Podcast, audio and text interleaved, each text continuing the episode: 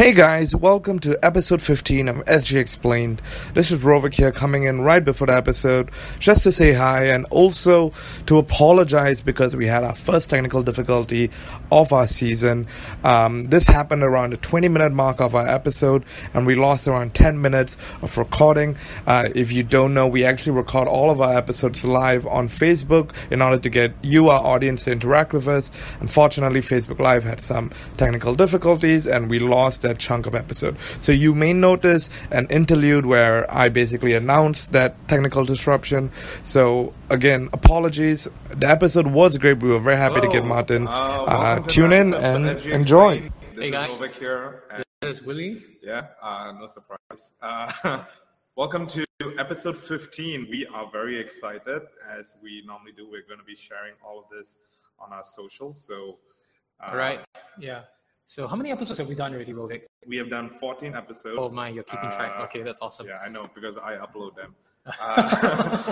But today is actually a very special episode because we're going to be trying something completely different. We've had guest hosts before. Mm-hmm. But this was Elliot. Yeah, Elliot and even Zil.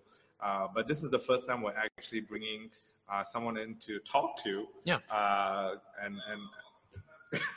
And actually, you can hear him right now because he's on the side. Really, I couldn't tell who's this. Yeah. Without further ado, let us actually introduce our guest speaker before we show him.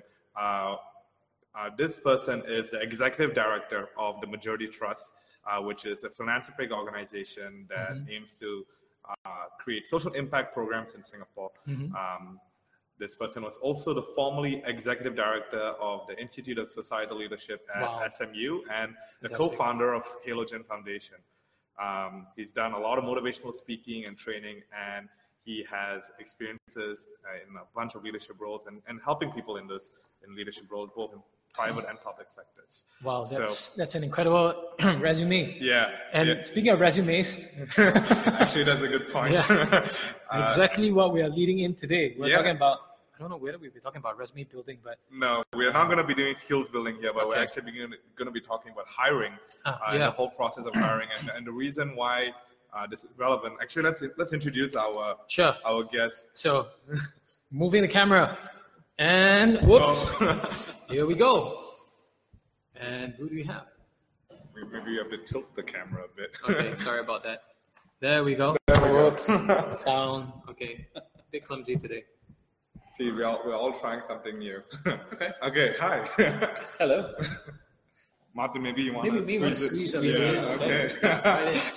Hey guys, nice and cozy. Today is the first time we're going to have three people. Yeah. Martin is actually the person I was describing. He is the executive director of the Majority Trust. Martin, you want to say hi? Hi, thanks for having me. Yeah. Actually, first guest. Yeah, you are our first ever guest who we're going to be chatting with. I'm number 30 of the people you asked. I'm the only one that said yes. No, you're actually number one of the people I asked. So I'm very glad you said yes. No, that would have been very embarrassing. Actually, more people are going to be listening to us than watching us. So... yeah, the voice is all that matters if you want any advice. The reason why we brought you in is because you've been working on something cool at the Majority Trust with the social enterprise called Tangent. And you know, fill in the blanks if I miss out anything, but Tangent aims to broaden the talent base available to companies and create opportunities for people to find work that they will thrive in. And you guys aim to do that by removing the unconscious bias in current hiring practices. So that's a big question we're going to be talking about. Like, actually, that's a good summary. Yeah, is hiring practices currently actually as fair and as well thought out as we like to think it is? Is that accurate? That's a good summary of what we do. Yeah. Yeah, I think for us at the Majority Trust, it's a new outfit. Okay. It's a new philanthropic organization, and our goal really, as the name Majority, is spelled MAJURITY. So Maju is a big part of our DNA to advance, to progress as a society, right. As a population as a whole. So we are 100% focused here in Singapore on social causes. Mm-hmm. And as an organization, we look at different gaps and different challenges that we think the country faces to a certain extent. So Tangent was born as a result of that. It was born as a result of this really, the way I phrase it is that it's both a frustration as well as an aspiration. Right. Right? The frustration is that we keep saying that there is not enough talent here in Singapore. Mm-hmm. And it leads to a wide varied and wide myriad of other challenges that comes along with that particular frame. Sure. Right. I can't find talent, I can find it from somewhere else. But the reality is that we all know that we have talent here in Singapore. We know that. We know that because they are our classmates, they are our schoolmates, they are people that we know, we have worked with. But they don't often get surfaced because they don't usually maybe have the right education pedigree, they don't graduate from the right school with the right degree. These days, even if you are a degree holder, which I think majority of people, I think over 60% people have a bachelor's degree, it's are you a first class honors? Are you a second class honors? So the type of degrees, right? The level of degrees. And then if you move up from there is what school you come from. If you're from Ivy League school or non-Ivy League school, then you realize that the pool gets lesser and lesser and lesser. And all of a sudden, we keep hiring people with the same selection pool. Mm-hmm. And then we say that, hey, there's not enough talent. But they are. They just may not fit our stereotype or what we think talent to be. Right. Or what, at least our, what we call the biases of what talent should look like. Right. So that's the frustration piece, right? There are talent in Singapore, and we need to surface it. The aspiration piece is how can we change that? Sure. So Tangent was born as a result of that. And we asked ourselves, if this is a challenge, how do we broaden the talent pool in Singapore by looking at the systems that we are working with?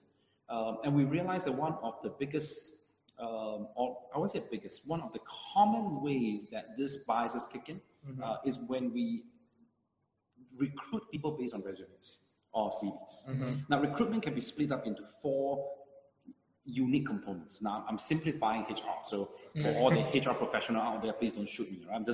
I'm not in HR, but if you think of recruitment, it's just in four main buckets. Okay. You start from the recruitment phase, followed by the shortlist, followed by interview, and followed by offer. These are the four main buckets. Sure. Okay. Right. So recruitment, shortlist, interview, and offer. At every stage or every bucket, you will lose talent. The way you recruit, you won't find certain talent. Sure. The way you shortlist, you will lose talent. The way you interview, you will lose talent. And when you offer, it doesn't mean that everybody will take your offer, right? So this is talent that you're talking about. You want to find, right? Surface to you. So these are the four-step process. A large part of what the HR practitioners or the hiring landscape today works is that we tend to say that, you know what, when you apply, I put an ad, I use different websites and portals, and we say, please submit your resumes, right? And then we get 200, 300 resumes that get through, or we have a portal that we look at people's profiles, their experience, their education degree, and so on. With that, what we do is that we move to the shortlisting phase, where I'm an employer, I got 280 resumes, I used to hire admin and finance manager, I'll be very honest, and this is public, so I'm going to confess out in the open. I had 280 resumes to come in for an admin and finance job. How do I shortlist them with the resumes? I look at, hey, what education profile do they have? Which university they graduate from? Do they fit the kind of profile that I'm looking for, right? So immediately I sieve out those that does not have degrees. Does it mean that they are not the right fit for the job? Absolutely not. It's just that because of my selection process, I have sort of said, you know what, they are not within the selection pool I'm looking for. Or the shortlist pool. So the unconscious bias that we all have starts kicking in, right? The unconscious bias of educational pedigree, of gender, of age, and of relevant experience. Sometimes when we think of the things that people want to do, they may not have the necessary experience, but if you give them time, they can actually be very, very good for the job. They're just not given the opportunity. And then we move to the interview phase, where we then look at, oh, you know what, I'm down to 20 people, I will introduce psychometric assessment just to make sure that I find the right candidate in the 20 that's shortlisted, and then I offer maybe out of two positions I have, I find three that I really want, so that just in case if one says no to me, I still get the other two. Right? Sure. That's a typical process. Sure. The problem is when we use psychometric assessment at the interview phase, we have already lost all the talent that we otherwise would not choose. Tangent aims to answer the question by saying, why don't we move the psychometric assessment as the hiring phase or the recruitment phase instead of the interview phase. So we introduce the psychometric assessment right at the beginning so that it removes all the biases from us, right? It takes away whatever decision that we have to make. We just have to identify what is our company's unique profile, which is what Tangent do. I come to you as a company and I say, you know what, if you're looking at hiring talent, why don't we create a profile for your company? Now, an accountant in your company will be very different from an accountant, say, in the Singapore government. Maybe a very different company, an accountant is needed in Virgin Active, for example, because they all have a unique company DNA. Same job type, but different personality types, right? So if I can create a benchmark of what your company is, when I start the recruitment process, I no longer say, please submit your resumes. All I say is, please scan this QR code, please click here, and then what you do is you just take this psychometric assessment. We take all the candidates that come in, we filter them through the company profile, and then I now know, based on the attributes that your companies are looking for, what is the right fit. And then you move to the interview phase where we reintroduce the resumes because hiring managers still need something to hook onto, right? And say, you know, I want to know your CCA, I want to know your sports. So in a certain extent, for Tangent, we're not trying to disrupt the entire hiring landscape completely. We're just prioritizing what is important and using psychometric assessment by flipping it from the interview phase right to the recruitment phase. We have the ability now to remove all the biases, that inherent biases that we might have, and then it creates opportunities for far more people. Then otherwise, our traditional method will see us losing them. See, it's pretty cool. Yeah. Sorry, that was a long spiel. No, I appreciate that because that gives us the end of the episode. Exactly. I was gonna say you basically answered all our questions already. No, I'm kidding. No, it's an important framing because I can appreciate the way we think about recruitment now, all the way from what were the four stages you said? So recruitment, shortlist, interview, and offer. Right. I was gonna say you could probably put in like a probationary period as well sometimes. Well, I think all companies have like a 3 month, 6 month probation, right? Yeah. So to a certain extent, the standard HR process doesn't change. We are very mindful that what we're asking for of the market is to really rethink hiring. Now, I don't want to say that we're disrupting. We are trying to have some level of disruption, but we want to do it in a way that the market will respond to it. So, because the goal for Tangent isn't to be the only platform or the system. We are, to a certain extent, platform agnostic. We're not here to sell products, right? Our goal is to rally enough companies who will say, you know what, maybe it's true. Maybe I don't have to hire using resumes anymore. I want to hire differently. I want to find talent. I want to find the people that otherwise we wouldn't get and see, right? Because they'll be discriminated against in the whole process and so on. But I don't have a way to do it, or it's too costly a way to do it. What is the option out there? So Tangent is trying to create an option. I see. So speaking of, I mean, you just brought up discrimination. I heard it, right? Yeah. So I think the most poignant question I really want to ask today is like, so do you think there is still a large amount of discrimination in the workplace right now? I mean, especially during the hiring process, do you think discrimination is very rampant in hiring? Well, I have to say that discrimination is a big and heavy word, right? I would say conscious bias leads into some form of discrimination, right? Okay. Because discrimination is a object. A better way of phrasing it is a deliberate acting out of a bias that you know that you have. One would even argue that discrimination is part of the hiring process. Well, you could say that. I mean, in a classic way, if you think about how our education system is designed, there is some form of discrimination in, right? It's supposed to spread you out in terms of your learning abilities, your learning styles, where potentially you can go in the future. Are you good in science? Are you good in language? And so on. So to a certain extent, which is why I said that discrimination is a very heavy word. Because when you use discrimination, it has a negative connotation to it, right? To a certain extent, our education does it in a good intention, right? Looking at what your talent profile is, and say that, you know what, you might be suited for this trajectory or this work. In a hiring landscape, I think we do that. We do that by saying that, hey, you know what, we think that this kind of skill set might be more relevant to this kind of industry, right? Some people who are better in numbers would ideally be an accountant, right? Or be in a finance industry. Some people who are artistically good should be in the creative industry. Now, that's our classic way of looking at talent. That's our classic way of looking at skill sets. And that's how we have been doing it. But the reality is, there are some people who are really gifted in numbers are also very gifted in arts. I'm not surprised. There are some people who are really good at numbers, but really don't like being an accountant. Of course. But they're just good at it. Of course. Right? It doesn't mean they're passionate about it. The goal for the Majority Trust is to build thriving communities. So when we look at occupations, when we look at companies, how do people thrive in their job is when they find the right attributes for the right fit for the right job. And if we can get companies to rethink that formula of hiring in terms of discrimination, right? So I would take one step back and say, you know what, maybe if we don't see it in a negative light, and we give the benefit of doubt to employers. A lot of it may be unconscious bias. When we look at resumes, we tell ourselves, you know what, maybe this person's background is more suited for it. They may not be able to articulate that, oh, I did that because I saw this person is the president of the Photography Society, right? Because when we read the resume, that's what kicks in, what is the stereotype that you create of that person. So the more we can actually remove those biases, the better the system might become. So what I'm hearing, what I'm actually thinking through when it comes to hiring is that there are probably two key areas, right?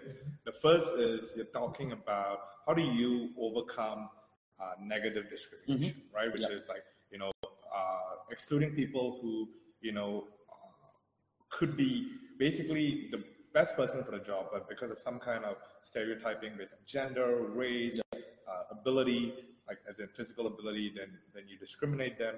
And what I'm hearing is that there is this methodology could potentially address that. And I'm also hearing progressively when you look at, you know, maybe not even identity-based discriminators, but also just overall, does this person have a hidden skill, or does this person have maybe a more a skill that needs to be tuned out a bit more? Then you're also being able to find that because you're not looking at just grades or a stereotypical picture of a person. You're basically looking at them. Maybe so. I'm actually interested because let me give you some statistics that I found that can maybe frame this, right? So from 2012 to October 2018. HAFAC, which is a tripartite alliance for fair and progressive employment practices. And we'll talk about who they are a bit later. They basically issued a statement saying that they received 1,600 complaints on workplace issues when it came to discrimination.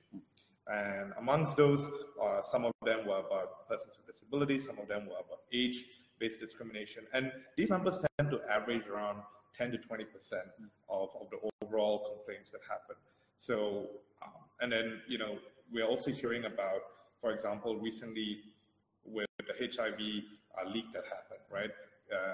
A lot of concerns about, you know, bosses potentially using that as an opportunity to fire people, to let go of people.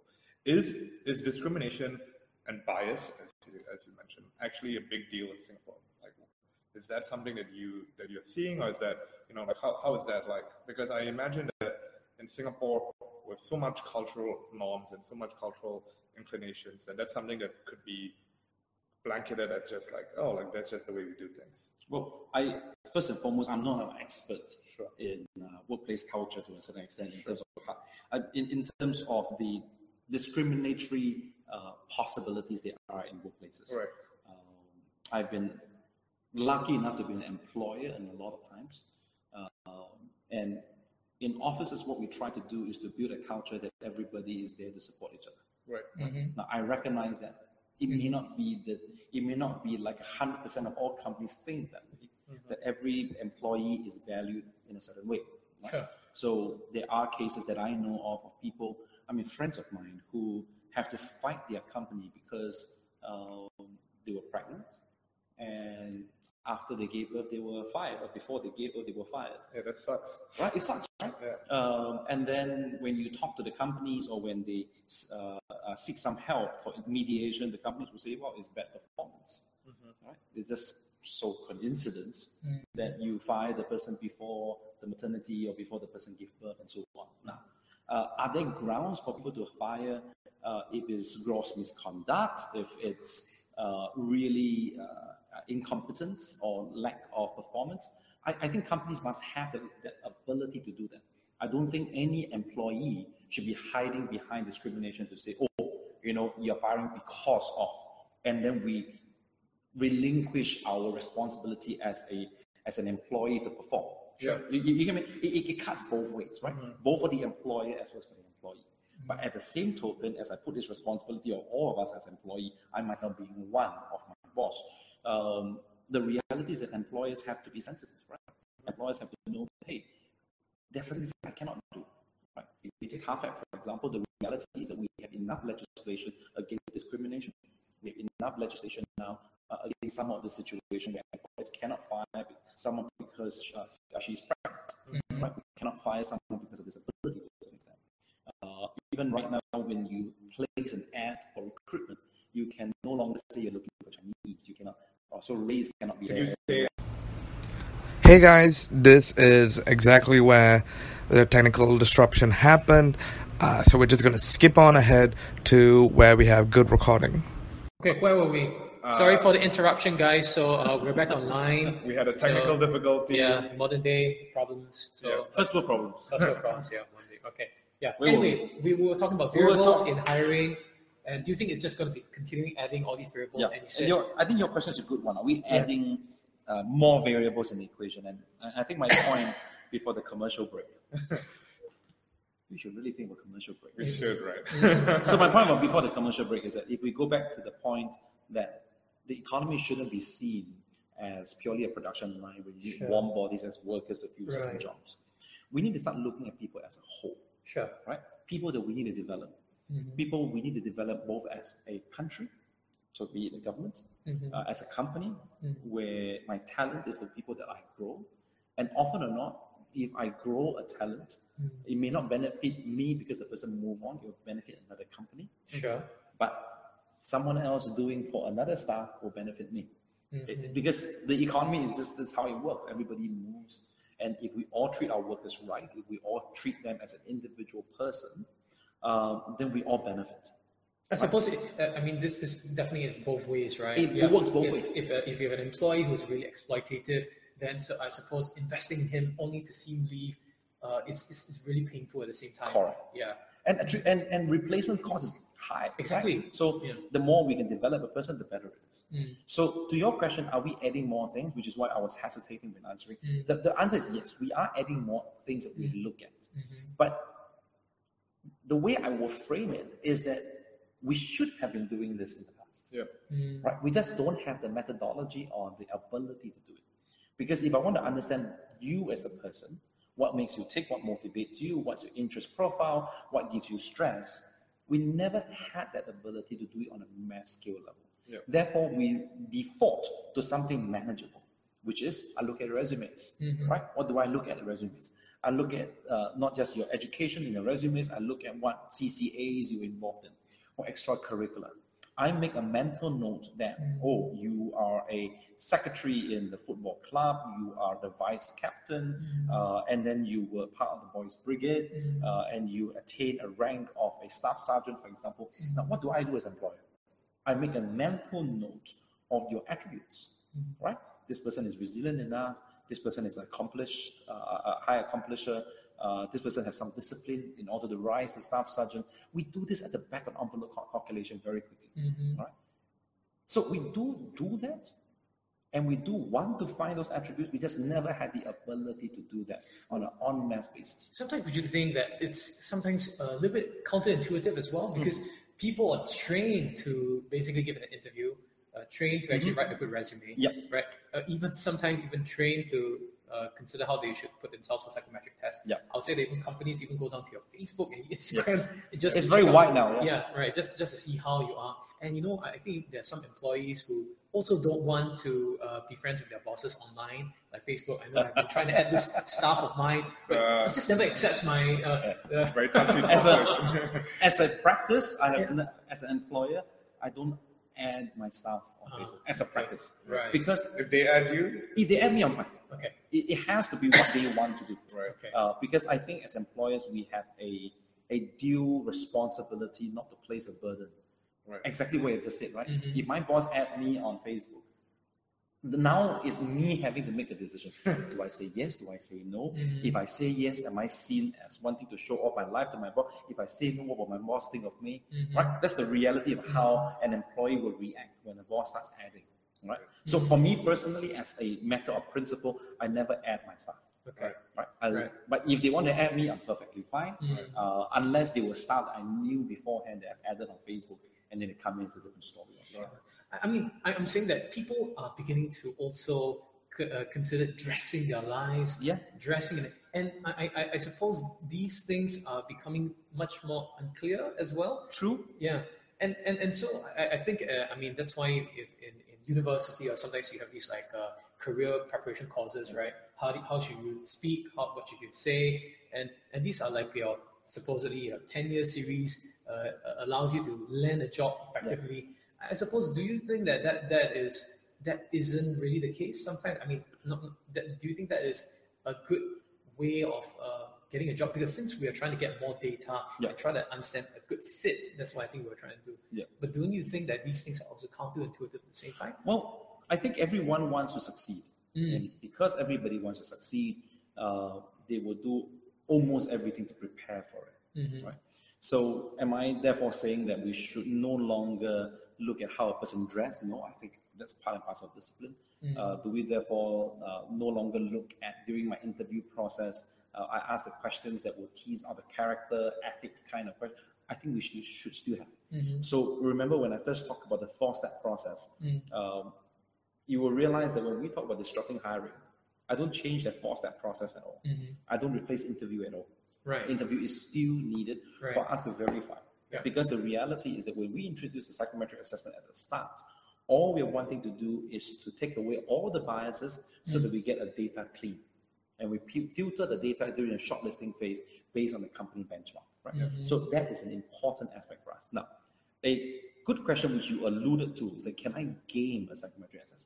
Mm. Right? Which is your point earlier. Right? It's going to be almost every Singaporean's trying to parents like prescription right now. There's a psychometric test, so therefore you can take a class. Yes, a 10-year series. And I mean, I could change my MBTI.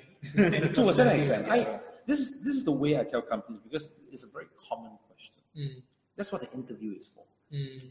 You can try to game a system, but psychometric assessments and profiling tools are getting more sophisticated today. Mm-hmm. That there's enough data points to tell you whether this person is sort of gaming the system or not. Right. You will not get the kind of profile that you want. Right? Mm-hmm. Right? Now, a good way of looking at a psychometric profile or assessment is that it's really a mirror. Mm-hmm. It's not a test. Mm-hmm. Right? What you want is to be able for people to know you. Mm. It's not for people to know the you that you want them to know. Mm-hmm. It's for people to know you because the right fit comes when you are true to yourselves. Mm-hmm. Right? Now, if I'm working for a German company, for example, if I'm going to interview in a German company, I, as an employee, start thinking the German company is high on precision, efficiency, for example, punctuality. These are traits within the German work culture, for example. Sure. Again, very stereotyped. It may be fun-loving and stuff like that. They probably are. Then you think about me trying to game the system. Therefore, I must be like that, right? Mm-hmm. You can get through to the interview phase. Mm-hmm. When they start looking at their resume and then they start interviewing you, mm-hmm. they'll probably know, you know what, this is very different from the profile that I've seen, mm-hmm. right? Because your lie cannot lie. You can game one company, you can't game every company because every company looks for different things, yeah. mm-hmm. right? So you can say that, oh, I can change my psychometric assessment based on different companies. Yes, you can, but you cannot change your experience. You cannot change who you are and your references. Yep. So when we hire people, we always have to look at 360-degree look, which is why we have references, which is why we call and say that, hey, give me a little bit more information about this guy. What do you think? Right, so, right. So I think you can lie to a person once. I don't think you can lie to a person twice. And my point to employees is that why would you want to do that? Your goal is to find the best company for you. That's mm-hmm. your goal. Mm-hmm. If you start changing who you are, you're never going to grow in a company. Are there situations where an individual is just not fit for any company, or rather a majority of companies? They could be an entrepreneur, mm-hmm. which it's a very, very good option for many people. Now, mm-hmm. I have to say that when we are young, our ability to try and fail is there, right? Yep. So I wouldn't, because this is for public, I don't want people to listen in and say, oh, you know, therefore I'm not, I can't find the right fit, therefore I'm not going to work, right? Okay. And then they go with the parents, and the parents, they're at 30 years old. Oh, I heard a podcast, some time back, and the people there said that, if I don't find the right fit, I won't be happy. That I'm very mindful that that's not how life works. Okay. Right? We will have our setbacks, and that's part and parcel of learning. Some of us were lucky enough, the first job, we are very happy and we grow from there. There's some of us who, our first job is the worst job ever, and then we realize, no, that's not who I am. Mm-hmm. All what we're trying to do at Tangent is to give people a higher possibility of success. Mm-hmm. Right? So people ask me, Martin, what is the success of Tangent? Right? I think it's a very genuine question. Mm-hmm. How would you decide whether Tangent is successful or not? And my point to them is that I'm not an affirmative action initiative. Tangent is not there to increase minorities. Tangent is not there to increase disability, employment. Tangent is not there to be an affirmative action. Tangent is there with a very clear value proposition to companies and employees. Create more opportunities, widen the talent pool by changing the way we think about hiring. Mm-hmm. The way I measure the success of Tangent is how many % of people have been given an opportunity for an interview they otherwise would never have. Mm-hmm. Right? So if I take my pilot last year, 1,200 actually took the psychometric assessment. They don't submit the resumes. They click on the QR, they scan a QR code, they click on the link. All they did was to put the demographic profile, take a 90-minute assessment, and brought it down to 30 minutes now. And they wait for news whether they fit the filter or not. Of the 1,200, 860 of them completed the assessment. Mm-hmm. Of the 860, the oldest candidate was 72 years old, the youngest was 20. Mm-hmm. 1/3 of them have no college degrees. Mm. About slightly under 1/3 of them have no background in the financial industry. Sure. Right? From 860, we brought down to 88 candidates. Mm-hmm. And we asked them to submit a video resume of themselves. Not a resume, but really our campaign was what we were looking for different. So we said that, 3 minutes, tell us why you're different. Mm-hmm. And a 47-year-old who, father of 5, asked the 2 teenage daughters and interviewed him. So he was wearing shorts on the bottom of HDB block. This maybe 14-year-old girl, his daughter, was asking, so daddy, why are you different? Right? So that's their way of showing how different they are. Yeah. From that 88, we filtered down to 40 candidates who were invited for interview. Of the 40, slightly over 20% have no college degree, slightly below 20% have no financial background. Mm-hmm. Now, that to me is what Tangent is about. Right. I have just given 20% of these people an opportunity that they would otherwise never have. Mm. Now, once they're at that stage, I'm going to tell them, it's up to you now. My job is to get you through the door. Right? Mm-hmm. You now have an opportunity to be able to convince the other person that you are worthwhile for the job. All right. This 40 went down to 14, and then Diamond Asia offered 8. All 8 accepted. Remember, I was telling you the offer stage, you will lose talent as well, right? If you don't have the right fit, the person is going to leave. Sure. They offered 8, all 8 accepted. Of the 8, 2 of them have no college degree, 2 of them have no relevant experience. And they're doing well. That's very cool. So, so I guess, just to bring this all back to SG Explained as a mission and purpose, how do you think this shapes or potentially changes the narrative of how life is in Singapore? Because, there was a very prominent forum that happened recently where a bunch of employees were talking about, changing hiring practices. Minister Ong Ye Kung was there, and he said, I'm encouraging people to think more broadly. Yep. The founder of Majority Trust was there, Dan Young, and he challenged employers to use 10%, right, to do resume blind hiring. How do you think that's going to change the way we see ourselves as Singaporeans? Do you think that's the way it changes how we operate as Singaporeans? Is there potential there? I think that, I have to believe there is, right? And I really do think there is. First and foremost, I think the narrative, that the fact that our only natural resource are people. Right. And that holds true 50 years ago is holds true to today. Mm-hmm. Right? Our only natural resource, our geographical location is a natural resource as well, but that's another, that's a topic for another time. Yeah, entrepreneur, we got it also. It's on your list somewhere. Yeah. The reality is that people are our natural resource. if we do not broaden the talent base of how people choose talent, mm-hmm. we are just shooting ourselves in the foot. Right. That's true. Mm-hmm. Right? Mm-hmm. So it's key for us, it's almost imperative for our survival, that as a country as small as ours and as globally connected as ours, it's almost imperative for us to rethink the way that we define what talent is. Mm-hmm. More and more, it cannot be defined by academic excellence. More and more, it cannot be. More and more, it cannot be defined or be biased against by gender, by age, by relevant experience. Because when you are as small as we are, and as globally connected as we are, and as thriving as we are, you need all hands on deck. And the all hands on deck cannot be a uniform, homogeneous way of looking at what talent is about. Yeah. Because we are shortchanging ourselves. And I think that's key. I think that's key for us. I won't say that it's about changing the narrative. I think the narrative has always been there, that mm-hmm. we've always valued people as the resource that will help grow this country. Mm-hmm. And we've always valued the fact that education is the leveler so that everybody has an opportunity. Mm-hmm. Now, I think the key for us is to say that, hey, if talent is out there, the question is, are we finding them? Right. It cannot be the frustration that we have is that there's no talent in Singapore. I refuse to believe that. Mm. And I know that for a fact because I have family, I have friends whom I know they may not have the education that some of us have, but they are great talent. They just may not have been given the opportunity. Mm. Awesome. Yeah. That's fantastic, man. Yeah, we have one last question we're gonna ask every guest. Yeah. Okay. Yeah, this is something starting with you. Yeah, starting with you. With every guest. Okay. Yeah, so because this is SG Explained, what does it mean for you? So so if you want to give a cliche answer, that's up to you. But what does it mean for you to be a Singaporean? We're trying to figure it out for ourselves. And we want to hear it from everyone else. Wow. What does it mean to be a Singaporean? My passport, my identity. Right. This wasn't fair to me in the beginning, so I didn't have time to think about it. I think I put it there somewhere. Oh, yes, I know where it is. Right here. Oh, I see. Oh, there it is. Oh. Okay, I did read.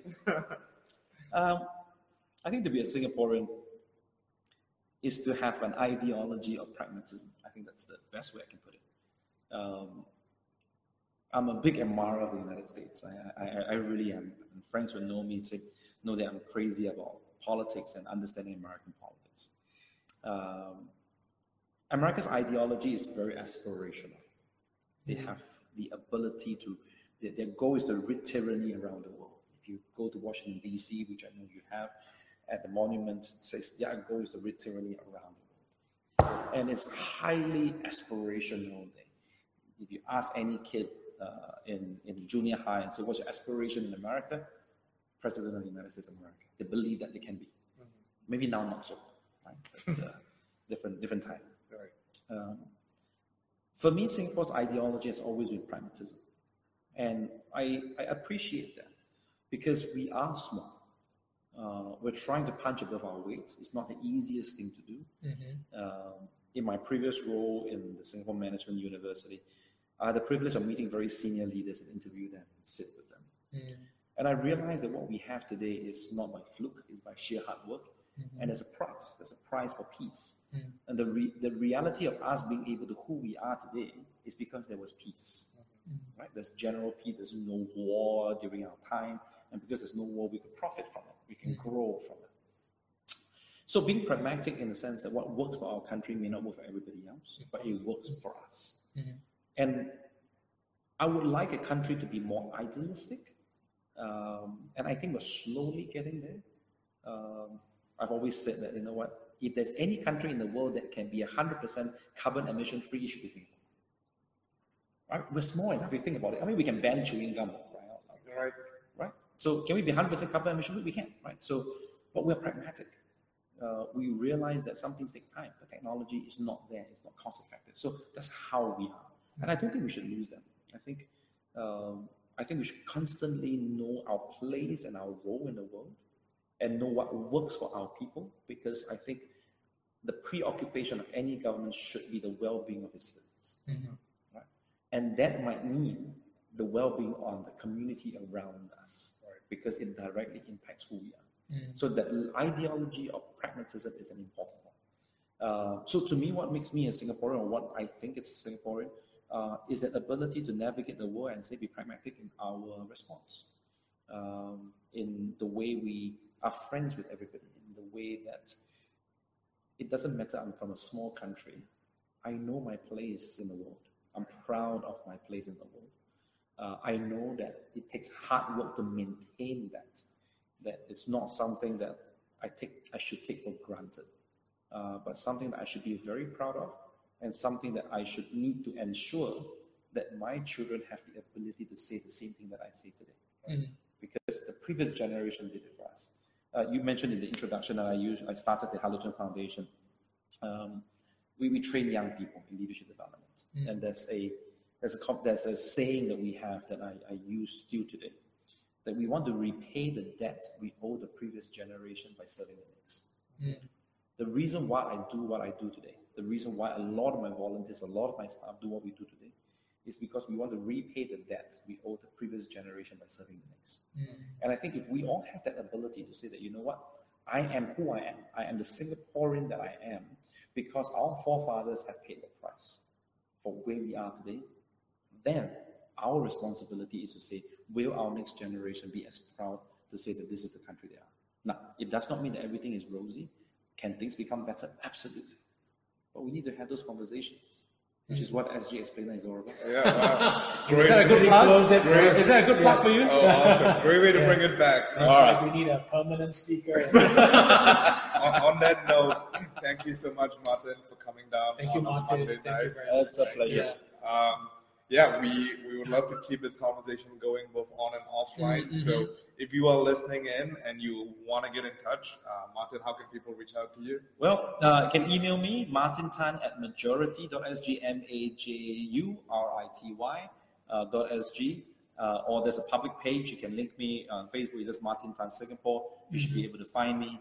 And I'm very mindful it's a podcast. It's going to live forever. Yeah. As long as we don't take it out, it's going to live forever. So somewhere, somehow, someone watching this right now, that is the year 2050, and then you're wondering what these three guys are talking about. There used to be something called resumes. You may not believe it, but there used to be something called resumes. It's an artifact. But because of Tangent, things have changed. Right? Yeah, absolutely. Well, to all our listeners and audience, thanks for tuning in. And thanks for tuning in. We'll see you in the next episode. See you, man.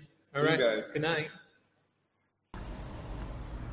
I hope you guys enjoyed this episode. We're really glad to have you following us for the past 15 episodes.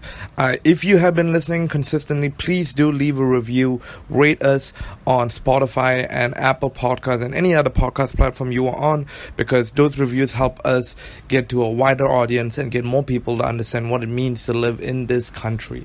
So please share, please rate, and please review. Till the next episode. See you.